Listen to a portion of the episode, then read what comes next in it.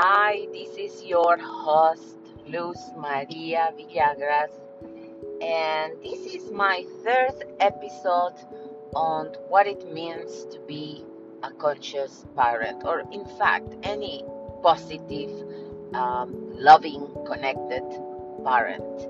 And today I wanted to talk about pain pain in, in youngsters and pain in teenagers. And one of the myths, one of the myths that we have in the in the in the normal parenting, on the traditional kind of parenting, we believe, at least my mom definitely did, that children needs to be happy.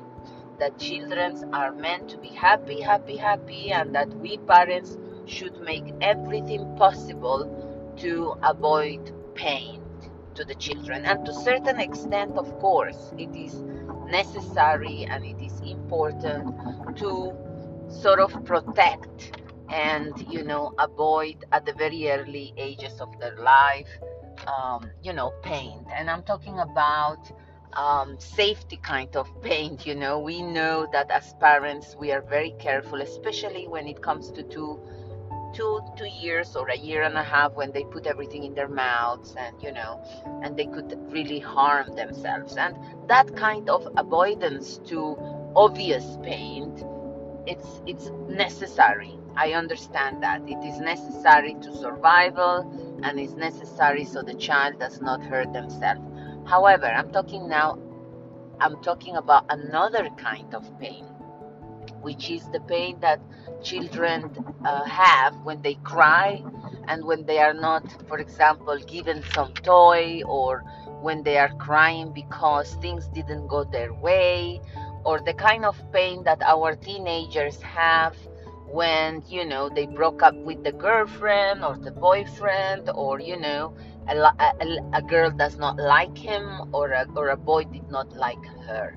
So i'm talking about that kind of pain and um, do we need to avoid that pain? Is it, you know, is it a myth that we shouldn't allow our children to feel pain? And I would say in conscious parenting, what I learned from my mentors, and one of the mentors that I had was Dr. Shefali Tsabary, who is a clinical psychologist and worked for the past 33 years with children and parents.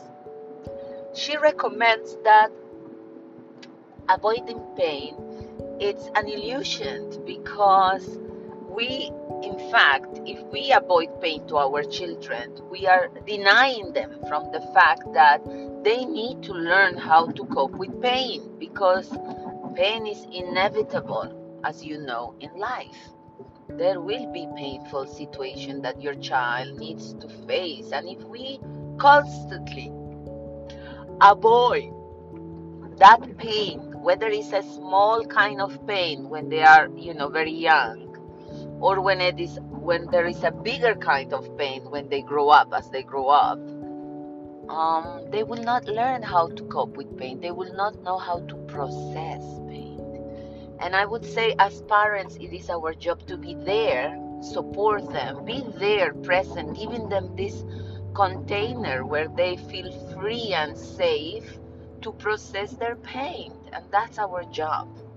Our job is to just provide this space where our children can feel their feelings feel the pain and remind them that it is temporary that even pain is not permanent and that it will go it will pass and the only thing that they can do is to learn you know it's to learn and maybe as they grow and maybe when they're teenagers or maybe more adults remind them of what's the lesson to be learned from that sort of pain. What have they done perhaps wrongly or what have they you know given certain suggestions in their mind certain thoughts that are not true.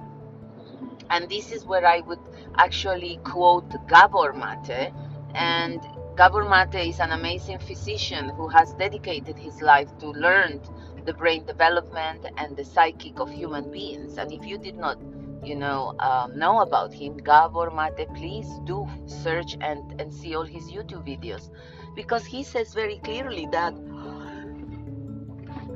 a trauma is not what has happened to you it is what happens inside of you out of an event that happens to you and why do I say this now? Why do I quote him? Because normally, when our children are in pain, it is normally because somebody did something and it, it has triggered in them certain beliefs.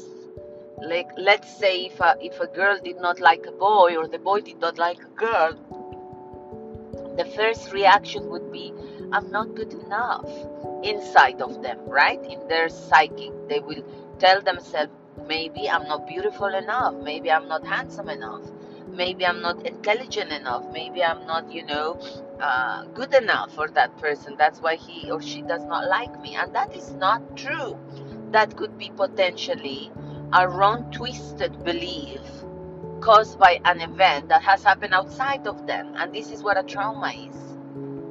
In our society, we have mis- we have misunderstood what a trauma is. We think that a trauma has to be something so dramatic, so you know, critical, so abusive, or a very, you know, um, a very strong event. But it's not necessary. It's not. And and this is what I wanted to talk to you today about pain. And so pain is not evil. Pain is just an emotion. It is something that has happened and that we learn from and that is temporary and it is inevitable because life can be painful at times. And and we should not avoid the pain but we should face the pain embrace it feel it and then let it go we allow emotions to come and go because that's what they are. The emotions are guests in our body that come, they stay for a couple of, you know, hours, days, and then they leave.